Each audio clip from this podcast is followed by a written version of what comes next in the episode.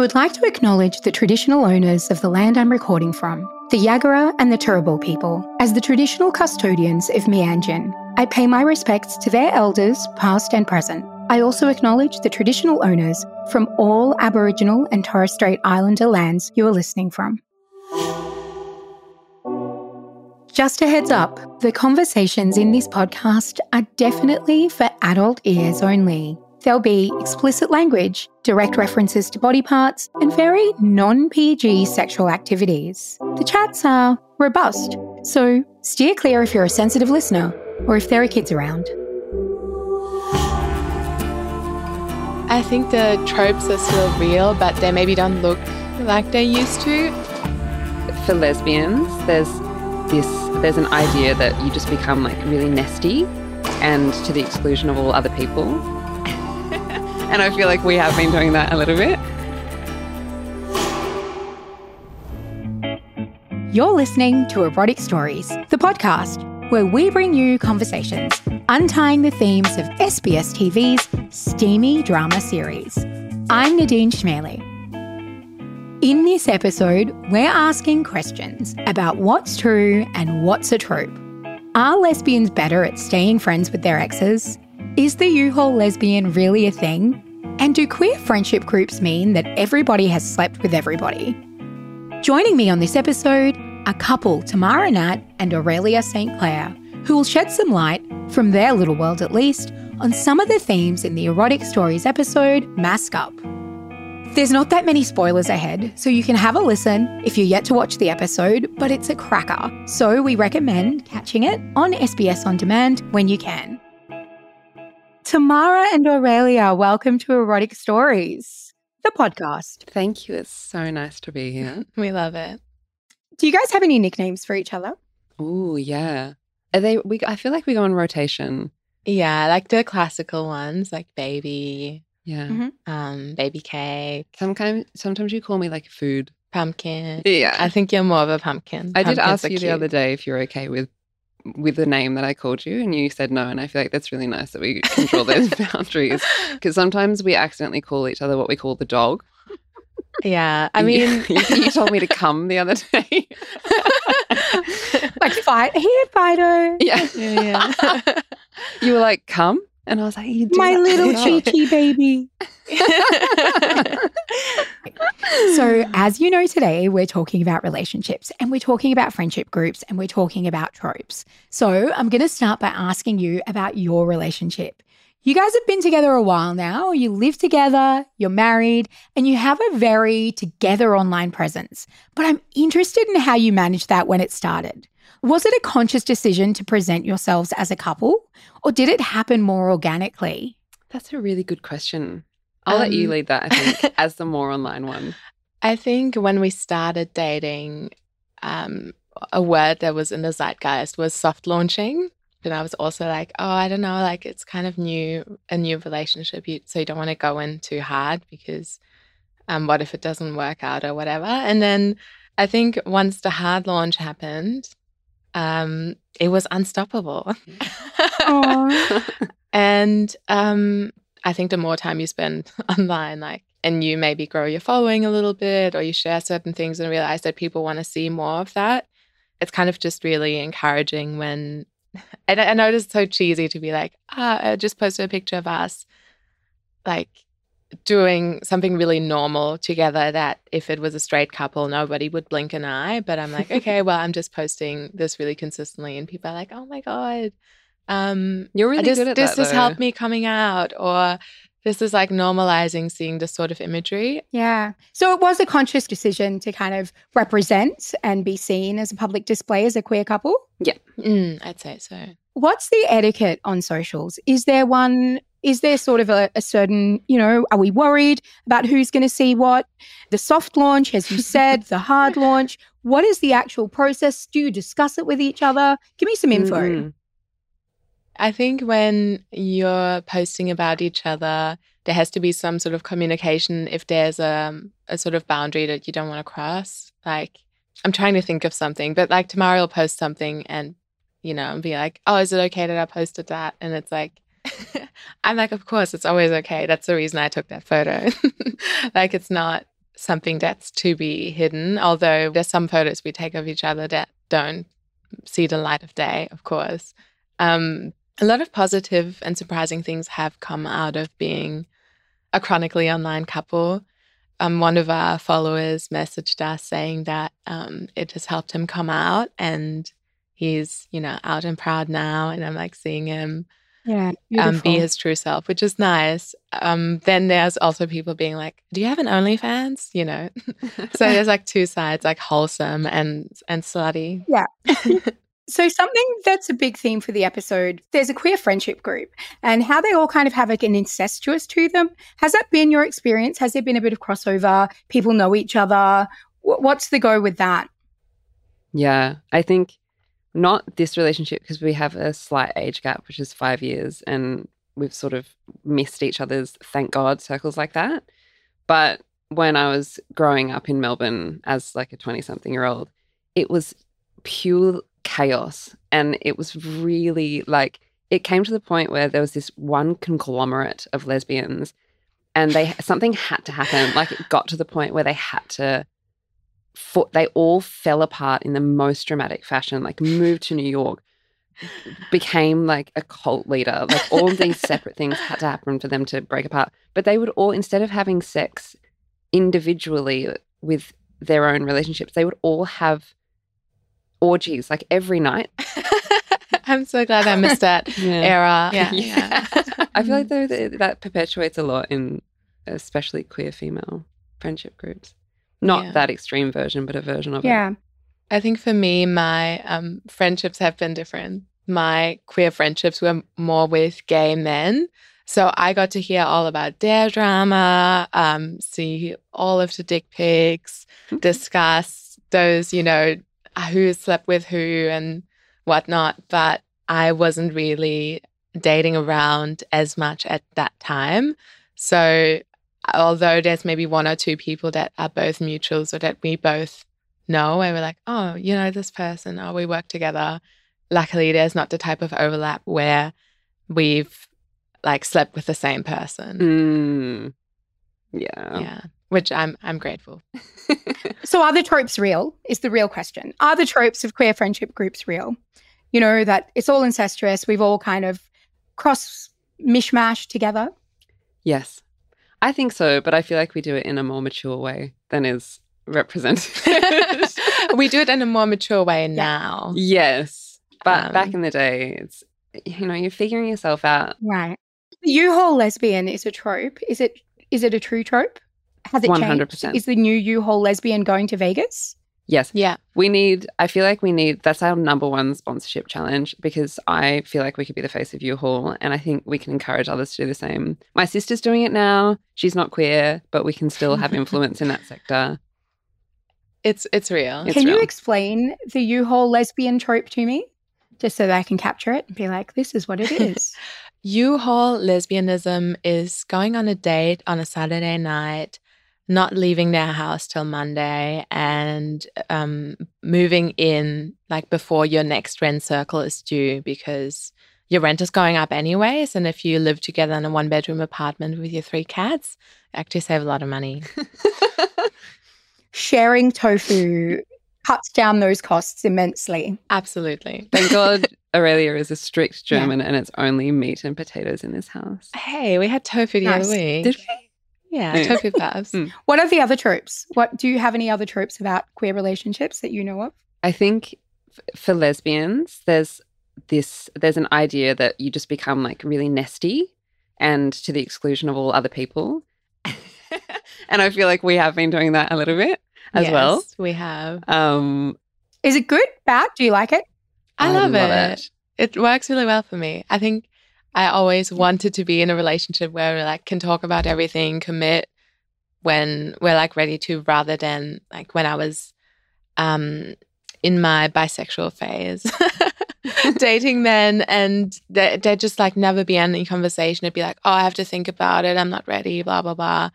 Well, now um, it's been the opposite of that. We talk about everything. We think really similar in a really similar way, and things move quickly because of that. That was so well put. How do Mm. you do that? Masc femme trope. uh, relationship trope? Is that still a thing? Oh, that's a really interesting one. I think so. I think so too. Um, for us, definitely Okay. in our private life, it's like very, like we interchange sometimes, but I think we have. Sorry, you go. I feel like you really want to jump in. No, I, I'm just smiling because you're saying it. no, I think I think the tropes are still real, but they maybe don't look like they used to. I feel like if you look at us, either of us can be more ma- mask off and presenting on any given day, but like in our private life, the roles are definitely there. Like, but also it's kind of, I think at home I'm more masc, but also I cook. and I do the laundry, you know, it's not like gender norms, it's more our dynamic. People always get us wrong as well. Yeah. They always assume the wrong thing. It's so funny. What do you mean? They always look. They're always like, "You're definitely a power top," and I'm like, "In no way am I a power top. In no way." Every single time. you you just have an angular face. Is that it? That's it. Yeah. There's another trope for you. There's a trope in lesbian land, which is that you stay friends with your exes or you know them for a long time. We don't always let go. Is that a trope that you found to be true in your world or in your friendship circles? the only ex we're still friends with is my ex-boyfriend. um I think that's the only ex I can think of that we have in our life and that we have like a positive relationship with. Do you think you're exceptions to the general lesbian world or do you think that that's kind of how it is? I feel like a lot of my friends that I know have had sort of toxic relationships and have broken them off and just never spoken to them again, Mm. myself included. hmm Um, I can't actually think of one ex that I still talk to, and I think that is definitely a reflection on me and my behavior in my twenties. But yeah, I was very much like I just want to move on and leave that there. But Yeah. people that I've had flings with and stuff are still in my life. It's just the major relationships that, um, yeah, aren't- there aren't there. I don't. I can't think of anyone else though that is like really super tight. No. I think in the older age groups, definitely there is that. Yeah, I I agree. I think it's a new thing because there's more queers now. Yeah, You know, like back in the day when people were maybe more closeted, you had to stay friends with some exes because otherwise you have no queer friends. But like new queers drop every day. you know, every day, every day a woman breaks up with her long term boyfriend, a lesbian is born. It, do you think the internet's helped with that? You know, like opening up that world. We're not just stuck in these little pockets. I live, I love, and I live, I love and I live the internet. And I think that it's given a lot of women the ability to have awakenings that they otherwise wouldn't have had. And you see a lot of them. Like if you look, look at the comments of any like masc lesbi- lesbians TikTok, it's like, oh my God, am I gay? Like, am I having, What I is would turn for you. what's this feeling? Yeah.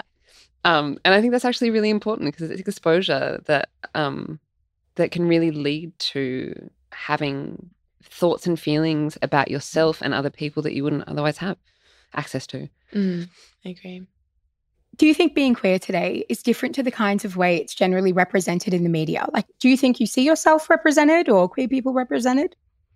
I think there's been progress with shows like The Ultimatum Queer, which was a binge watch for us and it was really like messy and it showed different couples, different body types, even, I think, um, that you don't generally see. Or there's still in the general public, I think, this idea of that's what a lesbian looks like. And it's really like tomboyish, short hair, um, kind of I don't know, a lumberjack aesthetic, that sort of thing. When like truly lesbians come in all shapes and sizes, heights, different um, expressions of, you know, gender, even like I identify as non binary, but I'm also a lesbian, you know, so there's all these intersections that we're seeing more, I would say, on social media and maybe reality TV shows than on the big screen or the sort of scripted shows. Um, I mean, SBS is changing that, but yeah, I think it's it's kind of getting there, but we're not at a at a point where you can, you know, turn on your streaming subscription and easily find a show where you can fi- like see yourself. Yeah. Yeah, I think I want more boring queer content. I know that sounds weird, but I the stories that we're given are so few and far between or have been traditionally that they're all really salacious or intense or there's a lot of weight to them and I just want like shit queer content but a lot of it so that it, there's more Yeah. Neighbors with all lesbians. Exactly. Yeah. No more trauma. no Yeah. more trauma no but no more like like confusion like struggle just some light bullshit i just want some of that for you know Do Yeah. you know what i mean just like fodder queer fodder I want more of that Yeah. So, sex is a big part of the episode of Erotic Stories. Being able to make your partner orgasm is discussed in a friendship group. Is that something you guys openly discuss in your friendship group? Absolutely. Yeah.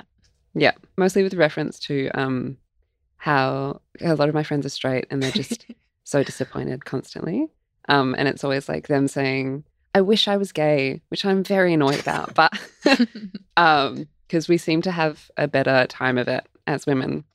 Um so yeah we always chat about that i think. Yeah, I think the orgasm gap is real, the orgasm gap yeah but we don't really experience it. The orgasm gap. Give me a definition on what the orgasm gap is, please. um, so there's studies on this that show that in heterosexual couples, the m- man will almost always come, but the woman won't. She'll maybe come like I don't know, sixty percent of the time or something. I I don't know the numbers. Please don't quote this like scientifically and numbers, but if it's 60, I'll eat a hat, but go on. yeah, Yeah. you know, maybe more, maybe more or less. But in queer relationships and, and lesbian relationships, um, it's pretty equal. So we don't have the gap where you know Tamara comes, but I don't. There's true equality, actually.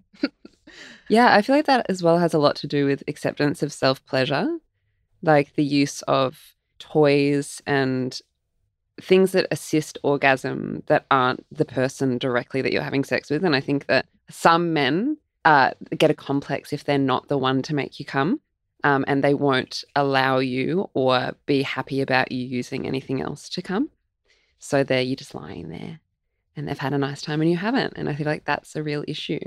Mm. Yeah, it, it can be quite disappointing. I um, remember my early 20s. Yeah. Um, Do your friends ask for advice? Is it openly, you know, let's talk? Yeah. I think they always ask me how we, because we are very tactile Mm. all the time and it doesn't really take an effort. It's something we do all the time naturally. And so people often ask how our sex life is because they can pick up on the sort of carnal energy that's around us most of the time. Um, and that doesn't exist for a lot of people, I think, especially long term. Um, we've only been dating for two years, but you know, it's a lot of the time it dies out after a few months for a few people who are hypersexual. Um, but it's always been really important to both of us, and it does affect our moods when we haven't had sex regularly enough. Um, so it's very important for like our health. I feel. Yeah, Do you it's, feel? it's yeah. a mental health thing. Do you do your straight friends ask you for queer sex advice? Like, do they think that you're more well informed because you're queer? Mm, I think anytime I've like posted something about sex toys, people are like, "Oh, like how's that one?" Like that sort of thing, but they're not directly asking for sex advice. Mm, I think when Tips. um, Yeah, or a lot of yeah. my queer friends they go from men to dating women they ask a lot of advice very detailed step by step instructions they would like so that they don't feel so intimidated i think there's a lot of um, people who just th- think that it's a really mysterious thing to move into having sex with women it's the same as having sex with a new partner in general i think Mm. um, but yeah i think we get overall relationship advice more than specifically sex advice People ask for relationship advice. Yeah. Yeah. It's like, how did that happen? It's like, I actually have literally no idea. You're you're the queer relationship oracle. yeah. Yeah. So in this episode, there's a character whose identity is really tied to their sexual prowess. You were talking a little bit about how sexual pleasure is different for lesbians and queers. Do you think that queer people are more prone to people pleasing? Yes, absolutely. I think you start life as a queer person, or you have done in the past, with this sort of performative version of yourself being the dominant person because you're lying your way through life trying to fit yourself into a heteronormative form. And I think a lot of queer people struggle with being authentic from that point. And you have to, myself included, go through this process of being real or becoming a real person that you have this inherent idea that you don't fit and that you're not correct. And so the ability to be correct in any situation, you're going to chase it. That's how I felt anyway through my life, like being really good at school, being really good at everything. Are there ups, upsides and downsides of being that guy? I think it's great that you you can push yourself in directions that you wouldn't otherwise push yourself, but then it's like you're pushing yourself away from yourself. So you have to come back at some point, and that uh, for a lot of people looks like a breakdown or a breakup, and then a reformation of of some description. Often later in life as well, for a lot of people who've had to be inauthentic for a lot of their lives to survive. Do you think you're there, Tamara? I, as of the last few years, and this relationship that I've now been able to invite into my life, I can see that I am. But it was like for such a long time, from when I was like 21 to 29, I feel like I was checking in with myself. So I remember sometimes just staring in the mirror and being like, is that me? Am I in there? Or like, who is this? What am I doing? And I think that comes from like, you know, eating disorders and stuff as well, where you're taking yourself so far away from yourself. It's so hard to stuff yourself back in. And it takes a long time. And I think if people spoke about that more often, we'd be able to realize that it's okay to still be struggling. Like, even I'm sure that I still will be battling to, you know, form myself properly until I'm very old, and that that's regular and fine. I think there's real beauty to embracing that. Yeah. All of us. Yeah, it's true. There's a real beauty to embracing that we're imperfect people. And there's a real beauty. And I think there's something that I'm seeing in queer culture is this acceptance of who we are and this acceptance of our faults. And, you know, it's kind of okay to, to be this imperfect person, um, which is really, really nice. Do you think that sometimes that kind of quest for being great can make us better in bed? You know, like I'm going to be the best lover. Hmm. I am the gayest, best loverer in the world. you know, I remember Googling, how do I do this? Um, you know, do you think we put more effort into it? I think so, but I think some people just do too much. like you you can't be doing too much. It's too like I googled too. I was like, okay, I'm gonna look this up. I watched a video of a man explaining how to go down on a woman.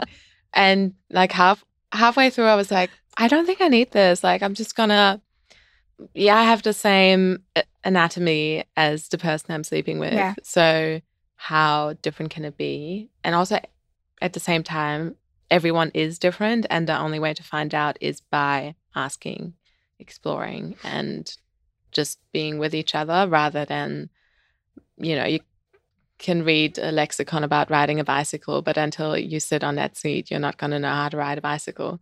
So I think it's about experience with your partner and different partners as well, which is something I think that's important is exploring with different people.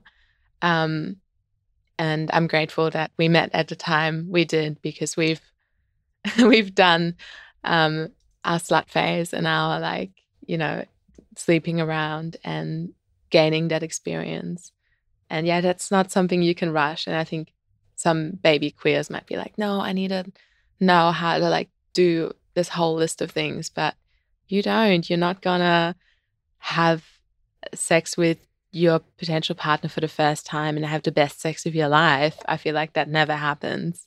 I think the best sex of your life happens when you know the person, when you're comfortable with each other, when you've discussed your boundaries, and when you've explored each other's bodies. Yeah. So, do you have a coming out story? Did you guys come out? Did you? I did. I was walking along the bridge along Birrong Ma with my mum, and I had a girlfriend, and I was like, oh, how do I say, what do I do? I don't know how to say this. And then we were walking to get little mini cupcakes and coffee, and I was like, Mum, I have a girlfriend. She was like, that's nice. Would you like to have coffee today, or should we get a pot of tea and share it? And I was like, okay, cool. I think it's all right. Wow. so just nothing. Oh, That's really beautiful. Aurelia, did you have, Who did you come up out to first, actually? and did you come out? Yeah, no, that's a good question. I feel like coming out can be made into this like big thing of like, oh my God, you're burst out of the closet and like everyone knows you're gay now and like your life does like a 180 a new person. It's like, no, actually, none of that really happened for me. I just quietly changed the dating preference on my dating apps. And then, um, yeah, like the only people who noticed were my housemates, like different people coming through the doors. That's it. Um, and I also just want to say, like, if you're coming out and your coming out isn't like a party and a celebration, and your your parents disowning you, or all of a sudden being really proud, that's so fine. Like, coming out doesn't have to be a big thing, and you're gonna come out like all the time. You're gonna get a new job, and you're gonna be like, by the way, um, when I say partner, you're gonna swap swap partner for girlfriend or wife. You know, you're gonna like come out to people in in the line at a coffee shop when they're like, "That's a nice ring. Uh, do you have a husband?" you know, like that sort of thing. It happens all the time. Do you sometimes lie? Do you sometimes go, yeah, I do. That's my husband? Um, I think the only time is we're getting our nails done for our wedding, and both of us have short nails usually, so they're like so femme and so extra. Tamara's were pink, mine were blue, um, because she's a girl and I'm a boy. but um, the nail the nail technician, the nail technician was asking about like family or like what, what do you have kids? do you have kids? And I was like, no, no. And then um, I wear like a, an engagement ring, and um, I didn't say, oh, my wife is sitting next to me. I was just like, yeah, my partner, you know, Yeah. because I didn't want to make her feel uncomfortable. Yeah. And I don't think there was like, I didn't feel like I was hiding a part of myself, but it was more like, I'm going to be in this nail salon with this woman for 60 minutes, and I don't want her to like wheels in, her- in her head to spin off about why these two lesbians, yeah. yeah. Yeah. it's either that or like safety. yeah. I think that's the only two reasons. Um, something we ask all our guests on here is what is erotic to you? How do you define erotic? Ooh. It's like anything that makes the the the tingle in my body. Anything that produces that for me is erotic. Especially I think I grew up reading like Anaïs Nin and words to me are so erotic. So it's that sort of like connection to my intellectual side as well as my body that I find to be eros for me. Mm. What about you? Erotic to me is anything that turns me on, and that's yeah.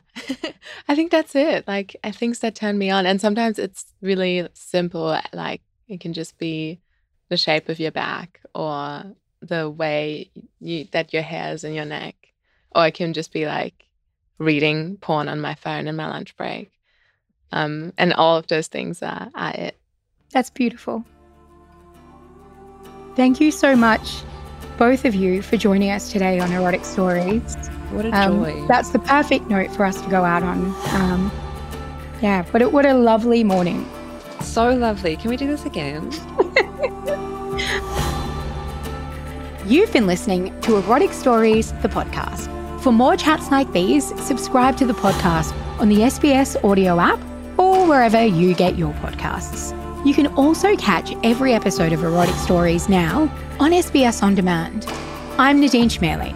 May your erotic story be As a hopeless romantic, sexy. incredibly erotic. and cathartic moment. all hot and sweaty and Just the usual weird stuff, beautiful. sensations and pleasurable feelings. So powerful. quite an outrageous moment. like a fantasy. Pleasure and desire and attraction.